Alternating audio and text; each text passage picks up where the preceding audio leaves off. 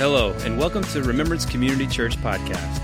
In week six of our Soul Care series, Pastor Kenny Keating takes us through Ephesians five, verses six through seventeen, as he shows us why none of us naturally drift towards health. It requires an intentional game plan. What we're going to look at today, which if you have your Bibles, you can turn to Ephesians chapter five. And I just have a question for us that kind of is relevant towards what Paul is saying, and it's this. Have, have you ever gotten out of shape?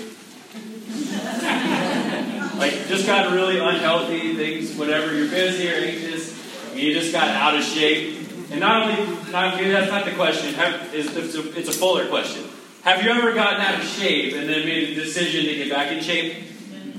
I do. As I get older, I feel like that's like a normal rhythm of my life now. But as if you do that, you might have a lot of different reasons for doing that. Some of them might be like performance-based. You might say, you know what, I want to I want to run a five K, or I want to run a marathon. Or you might say, I want to bench press, press three hundred pounds like I did in high school. And that's not just for the girls, right? And Or you might have more of a, a, of a like a, of an appearance type goal. I mean, let's not be overly spiritual. We've all, like, if we're going to get in shape, part of us is because, you know, we want to fit into that dress that we used to fit into, or you have, like, a goal where you want to lose a certain amount of inches or weight, or whatever it is. There's, like, appearance reasons you want to get in shape, or maybe there's a health reason. Maybe it's you just, you just got some bad news from the doctor and you need to get your cholesterol down, or you, or you need to get your diabetes under control. But whatever the reason is, if you've been out of shape and you want to get in shape, we all know that there's there's some things that we need to kind of like, there's a process to that, right? There's a process. And it starts with setting the goal. Like making a decision, like enough Cheetos, I'm going to start running, right? And I'm going to get in shape. You set a goal. I want to I want I want to get in shape. And then you need to come up with an action plan. Right? You need to have a strategy. You need to come up with some type of plan. And then the hardest part is you actually have to do it. You have to follow through with the plan that you make. And as we look at Ephesians chapter five this morning, um, we're going to see that Paul is is saying that. Like, if you have a goal, you need to you need to come up with a plan and you need to do it. And so we're going to talk about that. But as we get into Ephesians chapter five, the first thing I want to do, whenever you're studying the Bible, there's a whole, there's an actual Bible study method. There's like, there's a process of how to how to interpret the Bible. And one of the things that's important to do is when you're reading a passage, like Ephesians chapter five, obviously isn't the beginning of the book, right? That would be Ephesians chapter one. So Ephesians chapter five, you want to look at what came before it and what came after it. And it would be like if you've ever, if, if, if someone walked into the room and you were in the middle of a conversation, and they walk in and they listen to your conversation and they hear what you're saying, but they don't know the context of what you're saying, and they totally take what you said out of context. You wouldn't want them to go around telling people like what you said when, when they didn't understand the context of it. No, there was context to it. I really wasn't being a jerk, right? There was like a context to it, but you have to understand what came before and what came after. And so, before Ephesians chapter five, in the four chapters before that, here's three things that you need to know to understand this passage. The first thing is this, that Paul's been talking about this reality that our salvation is based on what Jesus did and not on what we did or what we do. Our salvation is based on what Jesus did and not on what we do. And the Bible calls that grace. It's based on grace. So if, if Paul in chapter five says, I want you to concentrate and do these things, you can be sure that it's not in order to be saved that you do these things, but it's because you're saved and he wants you to build on that and do these things. So our salvation is based on, on, on, on what Jesus did. And then now that we're saved, our goal should be to become more mature. That God brings us to salvation and then he wants us to grow. It's been said like this, like, God loves you just the way that you are, but he loves you so much that he's not going to let you stay that way. Right? He wants you to grow to maturity. And in the church, sometimes we get this wrong. We think the aim of Christianity, the highest level of Christianity, is authenticity. Like, I want to be an authentic Christian. And authentic means real, and that is important. It's important for us to be honest and real, but here's the rub. If authentic for me is immature, if that's what's real, then that shouldn't be my ending point. That shouldn't be my goal, just to be real. My goal is, is to make the real me mature. Right? So the goal is maturity, he, he talks about. And then number three is this, that in order to do that, we're going to need to walk differently than we used to. We're going to need to change some things. If you keep doing things the same way you've always done, you'll get the same result, right? And so we're going to need to make some changes. And so when we get to Ephesians chapter five, verses six through seventeen, Paul says this. He says, "Let no one deceive you with empty words, for because of these things the wrath of God comes upon the sons of disobedience. Therefore, do not become partners with them, for at one time you were darkness, but now you are light in the Lord. So walk as children of light.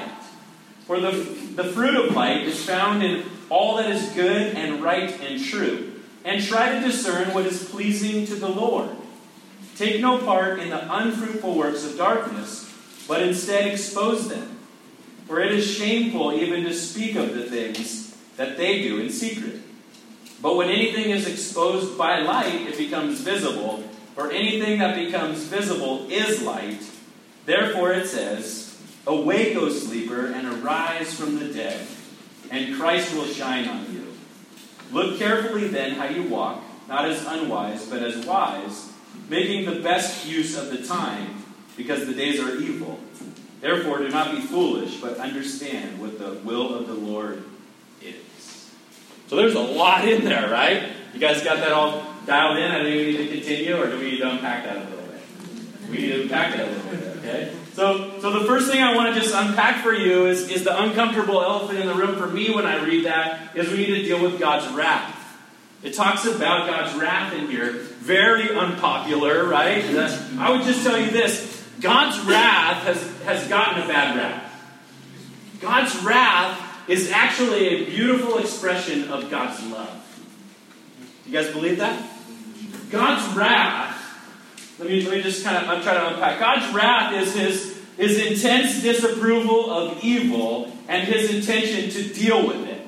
Okay? So you think about it like this. If you had a really good dad, a good dad, And and, and and if that good dad had kids, and those kids had were out in the world and they were getting bullied and bad things were happening to those kids, if that dad didn't care about that, would he be a good dad?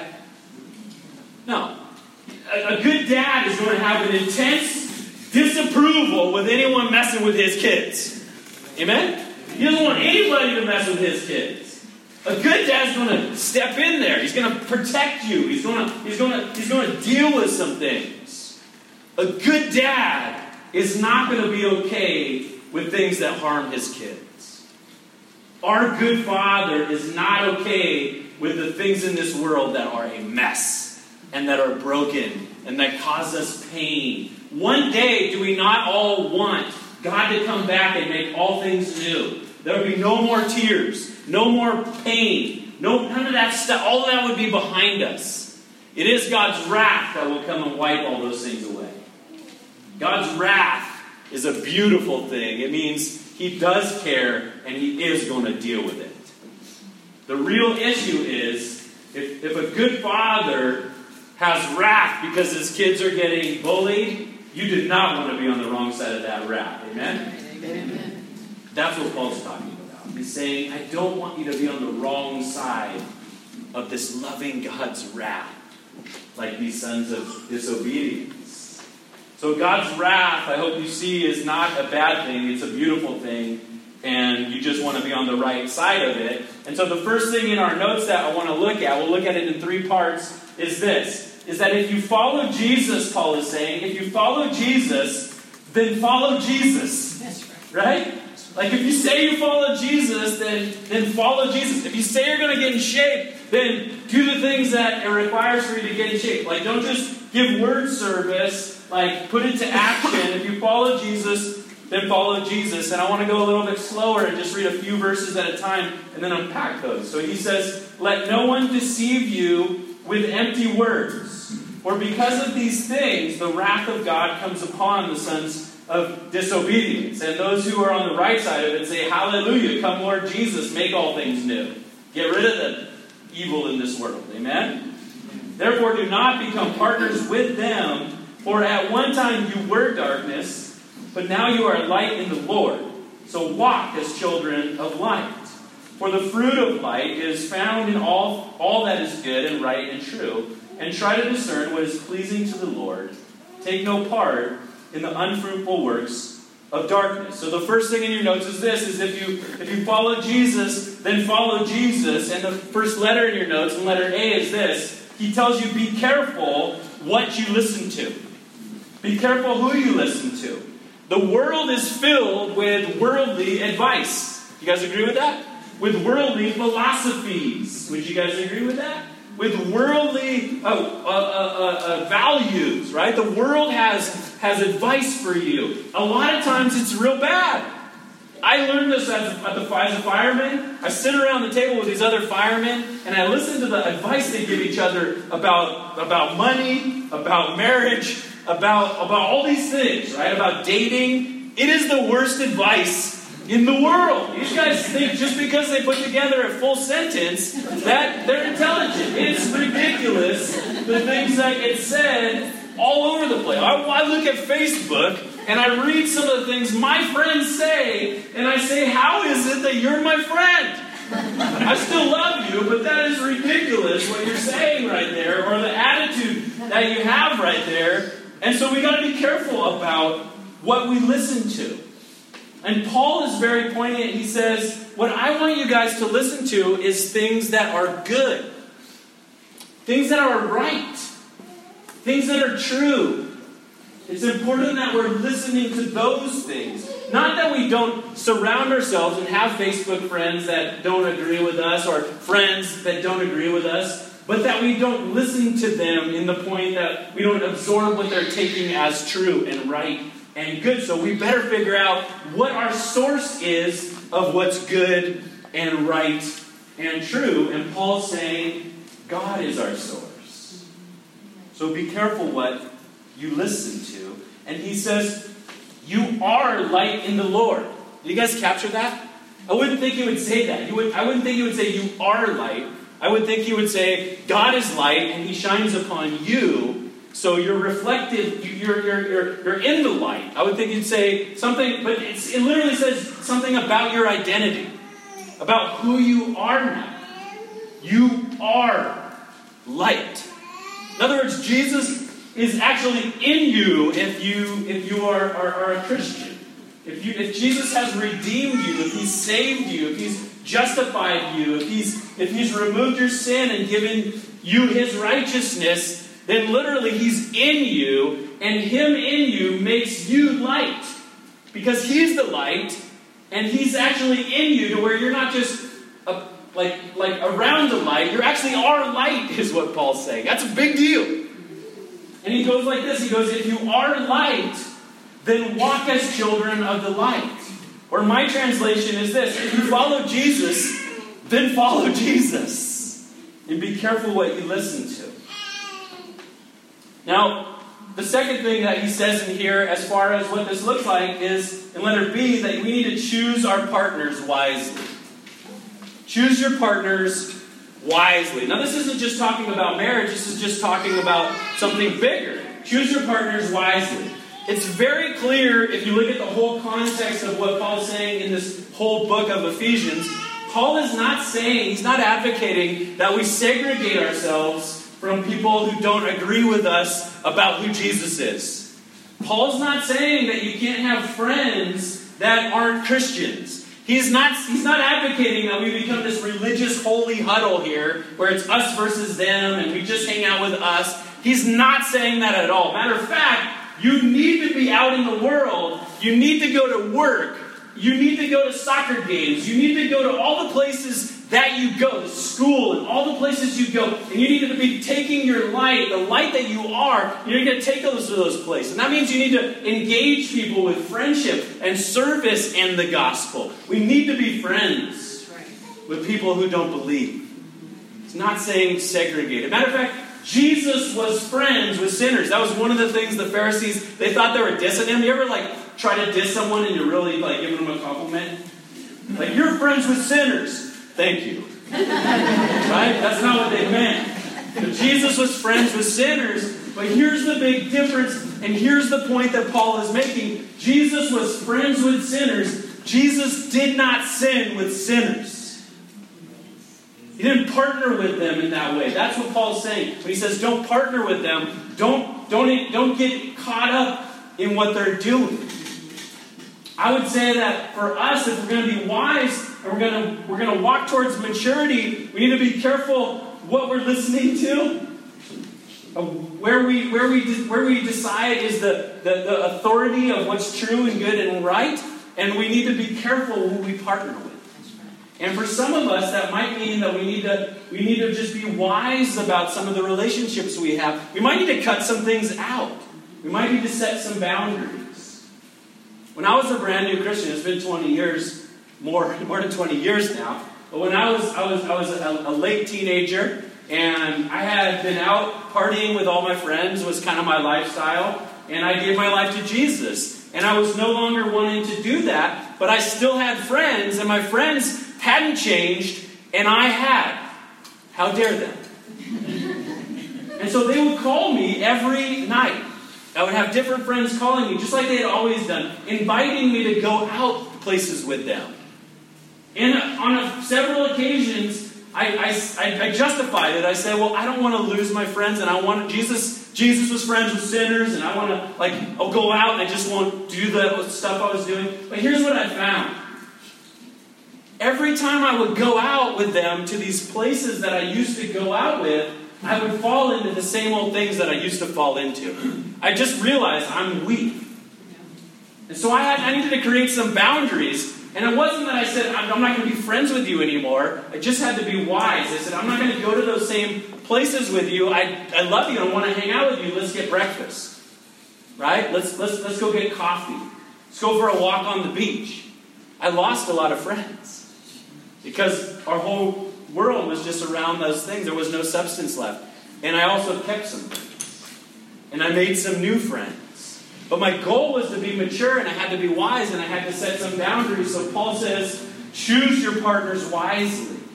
That's important. And then he says in letter C, he says, and make pleasing God your aim. Make pleasing God your aim. And this circles back to what he says, be careful who you listen to. Right? Make pleasing God your aim. The world is filled with values and advice, right? We already said that. Well, here's, here's some of the advice of the world. I'll give you three things, and you decide which one you think is the best option. Should we approach life like this? Just follow your heart. Follow your heart. I hear that all the time. Just follow your heart. And it, usually it's, it's well-meaning, right? Someone goes, like, I got these, these two... Like, I don't know who to date, right? I got these two girls, and I like them both, and here's, like, like checks, and, like, here's the, the, the pluses and the negatives, or all those things. You know what you should do? You just follow your heart. Right? Or or then people will say, no, just do what makes you happy. Like, if it make... Do, do what makes you happy. Don't listen to them, don't listen to them, don't listen to all the haters. Do what makes you happy. Right? Or, you could say it like this. Do what's pleasing to the Lord. Now, to different people, all of those sound like good advice, and they sound positive. Follow your heart. Oh, that's terrible, right? No, just do what makes you happy, right?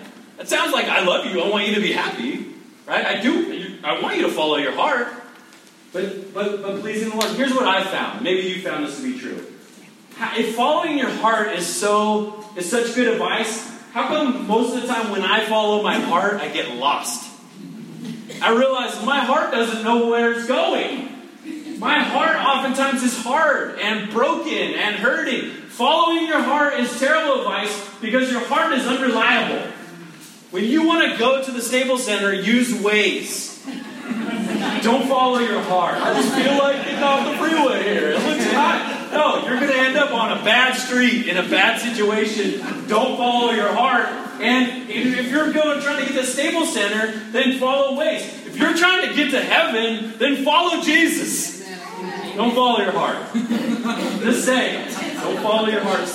How come most of the time when I try to do what makes me happy, I don't end up happy? I just, I'm the problem. I don't know what I want. I don't know what makes me happy. It is way more solid and reliable to say that God, who created all things, knows the beginning, the middle, and the end of the story, the author and perfecter of faith. He's probably has a better idea of, of where my heart should go and what will make me happy. I'm going to follow him. So that's what, that's what Paul is saying. He's saying, make your aim to please God. That will give you the best results. You agree? And that will produce ultimately the best reward. It's because Paul loves you that he tells you this thing, not because he doesn't want you to be happy, but because he wants you to be filled with joy, which is deeper than happiness, and that's found in following the Lord. So, so if you want to follow Jesus, then follow Jesus. And here's some practical things. Be careful what you listen to. Be wise about who you partner with. Don't don't don't don't don't remove yourself from the world. Just be wise about what's influencing you. Be honest with yourself. Be authentic in that. You want to be authentic so that you can grow to maturity. You don't want to be authentic as a as an end. It's a means to an end. And if you want to do that, make pleasing God your aim. And then thankfully, Paul reminds us that this is a process. You didn't, none of you guys came here, myself, you guys, none of us came here imperfect and are going to leave perfect.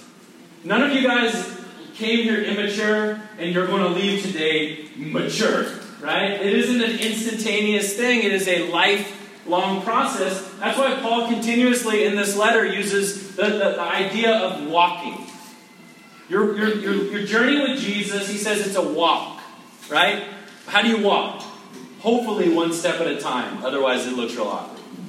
Right? Just one step at a time. Right foot, left foot. So wisdom in walking is one step at a time. And this is a process. We walk one step at a time, more and more mature as we go, as we make the right steps. Don't take the wrong path. Take the right path. That's what leads to maturity. But it's a process. It's one step at a time.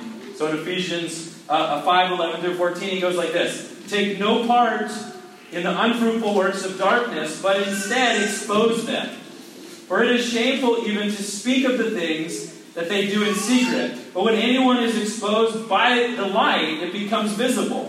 For anything that becomes visible is light. Therefore it says, awake, O sleeper, and arise from the dead, and Christ will shine on you. Now this is a lot unpacked here, and I just want to help you guys see how beautiful this is. What Paul is saying. But he says like this, he goes, expose the unfruitful works of darkness. How many of you guys like to be exposed? I do not like to be exposed. I spend a lot of time trying to not be exposed. This is basically how I go about being a pastor. I, I just I just fake it until I make it. I do not know what I'm doing most of the time. I'm just be honest with you. I do not know what I'm doing. And I, my biggest fear is that you would know that I don't know what I'm doing. Right?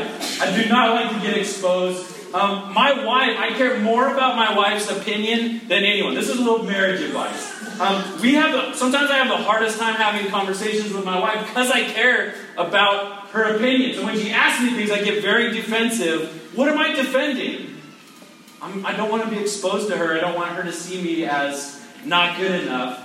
Because I love her so much, it's just like, it's like this messy, like totally unhealthy thing in me.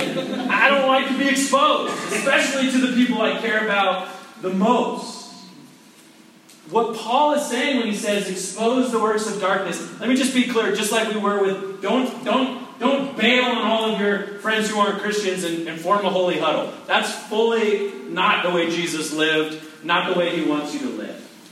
Also, don't go around exposing everyone else's stuff, right? The goal is not like, he's not saying like, hey, your job now, since, since now, you, now you read Ephesians chapter five, is to go around telling people how messy they are and pointing out all the stuff that they're doing wrong. That will help them, right? You're doing that wrong. You're doing that wrong, right? You're doing... No, that's not what he's saying. The idea here of, of, of the light exposing things is this. First, I let the Lord expose me. Say, God, look at me. Have all of me. I don't want to hide anything anymore because I need you to come and deal with it with me. I need you to change me from the inside out. So first, we need to be exposed by God. We need to be exposed, let, let God in and expose the things. We should be welcoming exposure. The very thing I'm most afraid of, I need to, I need to give that to God and let Him, because I need Him to. And then as God is transforming us, people get exposed to how great God is. Yeah. That's the idea. We don't go around telling people what they're doing wrong. We do go around saying, God, have your way with me. Change me from the inside out. And may other people be exposed to how great you are through that process. That's what Paul is talking about when he says, expose these unfruitful works of darkness. And and, and the way that he, he kind of, he, we, we can figure out how to do this is three practical things. The first one is this.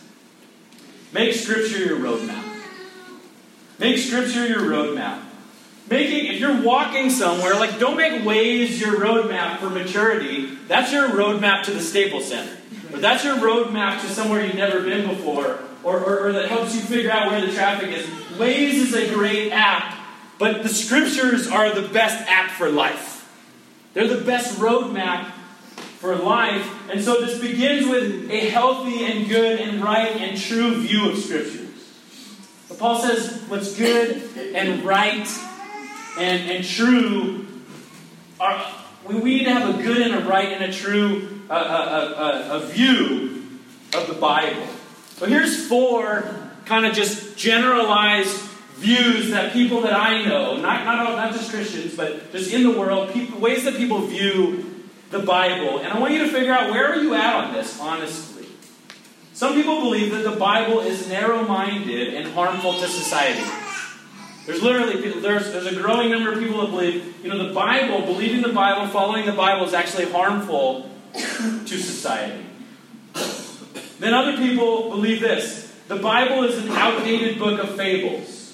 In other words, it's not harmful, but it's certainly not helpful. And then other people believe this. The Bible is a good reference for wisdom. That's probably what most people believe who, who, who have a good view of the, the Bible. They think the, the Bible is a good reference for wisdom. But here's the higher tier. The Bible is God's word, authoritative word, and is useful for all things life and godliness. What's your view? Because depending on what your view is, if it's just if it's just a book of fables, you're probably not going to give it much weight.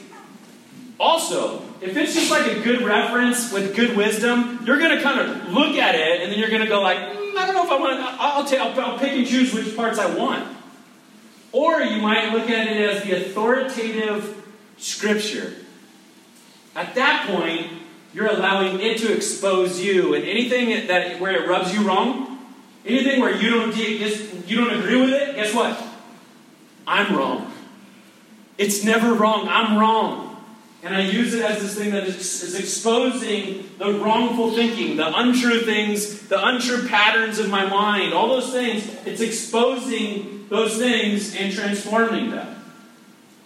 Tim Keller, he, he wrote this, and I, I don't know, it just convicted me. He says, if your God never disagrees with you, you might just be worshiping an idealized version of yourself. In other words, when you read the Bible, if If, if it never disagrees with you, then you're probably reading it wrong. Right. If you never read through the Bible and go like, that bugs me. Yeah.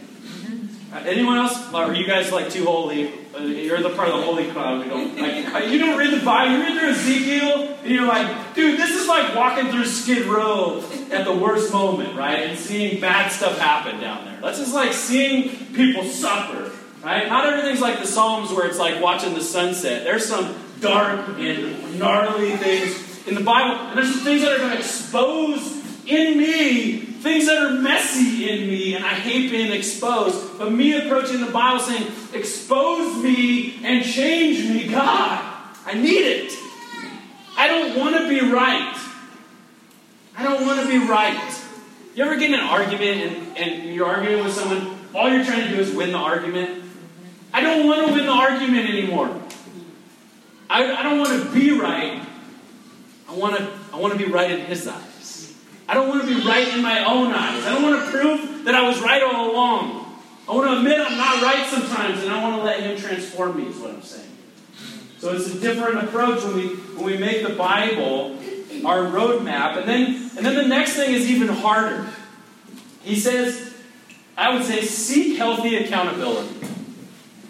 If you want to be exposed and grow, you got to seek healthy accountability. Now, here's another value that we need to not listen to that the world gives us. The world puts this as one of its highest values. Don't judge me.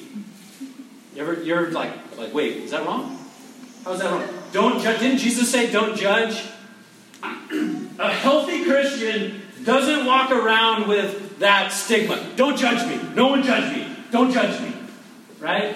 A healthy Christian will welcome trustworthy people to expose some things in their life, to have a voice in their life. Sometimes, if no one's ever telling you that you're wrong, guess what? You don't have very good friends. A healthy Christian is not going to say, don't judge me. A healthy Christian is going to say, Dale, judge me. I trust you. I know you love me. You have permission to judge me. My wife, you have permission to judge me. There's God, you have permission to judge me. Because I know you're going to do it in a loving way. You're going to, and, and we don't like the word judging. It's holding accountable. But it is the same thing. It's looking at, being able to look at things in your life and say, look, you're off. I need to talk to you about this because it's not, you're, you're, what you're doing is not healthy for you. And I love you too much to let you keep doing it. Because that's what love does sometimes. If you don't have anybody in your life that is holding you accountable, you are already unhealthy. That's a fact. Myself included. This is not a strength for me. I hate being exposed. I fight to not be exposed. I think that's pretty normal. I hear, I see a lot of heads nodding. We don't want to be exposed. We need to be exposed. There's a greater reward.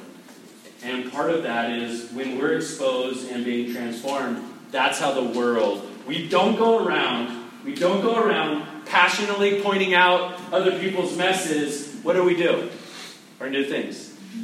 Right? We passionately point people to Jesus. We don't passionately point out their, their, their errors. But we passionately let Jesus point out the things that he needs to point out. And we allow other people to get into our lives on the inside and judge us. The word, just so you know, in the Bible, the Greek word translated don't judge me is krino. And it has, in the Bible, there are positive sides of krino, and there are negative sides of krino. There are times in the Bible where it says, you need to judge each other. And there's times in the Bible where it says, don't go out and judge the world. It's not your job. You need to let people into krino us in a loving way. And we need to krino people in a loving way. We don't go out and krino in a self-righteous, negative way. Does that make sense? So we need to seek healthy accountability. And then letter C is this. We need to get gospel woke. That's a vogue term in today's society. Get woke. Slang for becoming aware of something that you didn't see before or seeing things more clearly than you, need, than you used to. Right? Listen. Today, if you're here and you just recognize my life has been going the wrong direction. You've drifted off course. If you're realizing, I've really never even made a goal of my life to follow this Jesus. I've never become light. I've never recognized him as Lord and Savior.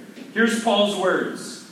He says, awake, O sleeper, and arise from the dead, and Christ will shine on you. In other words, he says, wake up, get woke, get gospel woke. There's a better way of seeing things. There's a better way of living. Get gospel woke and stay gospel woke is what he's saying.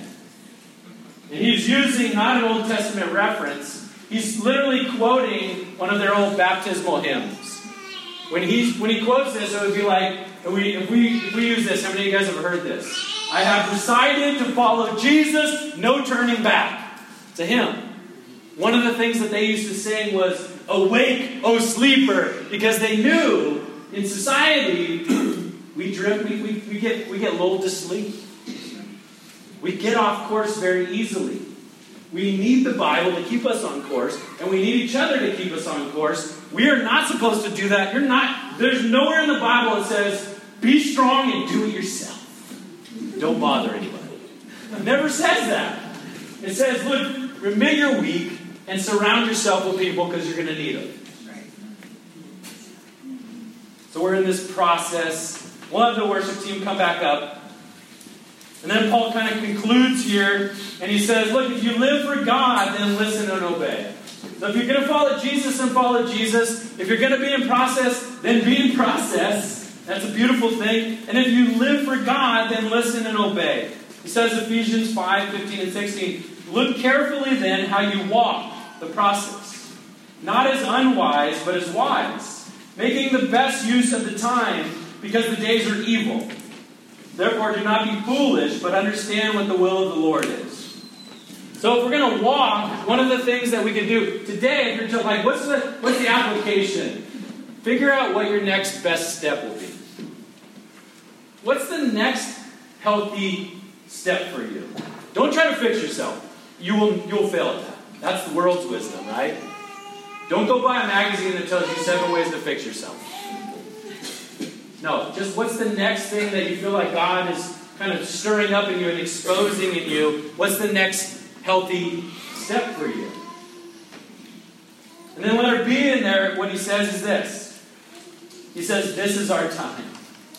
This is our time. Now, if you're a millennial, if you're a millennial, there's a book I want you to read. Guess what the book's title is? The book's title is, This Is Our Time, right? By Trevin Wax. Trevin Wax, in this book, This Is Our Time, he speaks to millennials, and he talks about the cultural voices, all the things that the culture is saying that we shouldn't be listening to. And he, and he points you to the scriptures and points you to a better way of approaching these things. Trevin Wax, this is our time. He's basically saying what Paul said. He's saying, this is your time. In Acts it says that God created us in this place and the time that he did so that we would seek him, though he's not far from us. What Trevin Wax is saying is this. You were born a millennial. And this is the time that God's given you. And Paul says, so make the most of it. Don't waste your time. Now, if you're a Gen Xer, like I am, then when you hear this is our time, hopefully, if you're a good Gen Xer, you think of the movie Goonies. The movie Goonies is great. It's these guys, this group of guys, the Goonies, right? They're, they're, they're, they're, they're like young teenagers, and, and they don't fit in in society, and so they kind of form together based on the, the fact that the thing that they all have in common is that they, they don't fit in. They're Goonies. And they get to, they find this treasure map. And they end up going underground trying to search out this treasure, right? That this pirate had made. And this treasure map has all these pitfalls. And they're going together, and their older brother, one of their older brothers, and his girlfriend's along, right? Never bring her. I'm not saying girls aren't good for this, but this particular one, not good for this. But she's under the ground, and they're under the ground, and and and, and a lot of complaining, and things aren't going their way. And they get to this point about halfway where they find a wishing well. You guys remember that? Yes. At the wishing well, this girl hears somebody that she knows. And he basically offers her, he sends this rope down. He says, I'll pull you out of there and you can go back to your old way of living. Oh, you can go back to your old way of living right now. And one of the younger Goonies gets like a Braveheart moment. And he goes like this. He goes, up there, we're Goonies. And then he looks at her and goes, well, not you, but you know what I mean. Up there were Goonies. It means nothing. Do you really want to go back to that? But down here, we have a chance to go after real treasure. And he says, up there, it's their time. But down here, together, this is our time. What is he calling them to? Let's make the most of our time. God has given you so much. God has given us so much. And we have opportunity every day. And as a church, we have opportunity to do something for God, to make a difference. This is our time. five hundred years ago was the Reformation. I have a lot of respect for the Reformation. You weren't born five hundred years ago. Let it go. This is our time. We can learn from them. That's not a roadmap. That's a treasure chest to learn for our roadmap. Because this is our time. And Paul's saying, this is our time. Make the most of it. Be wise. And lastly, hunger to listen and humility to obey. This requires that we, just like we started our time, where we just slow ourselves down and we say, God, I need you. God, I'm hungry to hear your voice. You know what we need? We need two things. We need wisdom to know what to do, and we need courage to do it. It's all we need. We need wisdom to know what pleases God, to know what God's will is. He says, do, seek to do God's will in the passage. We need wisdom to know what God's will is. And we need courage to do it. And we're not alone. Thank you for listening to Remembrance Community Church Podcast. You can find all our weekly sermons online at remembrancecommunity.org forward slash sermons. Thank you for listening.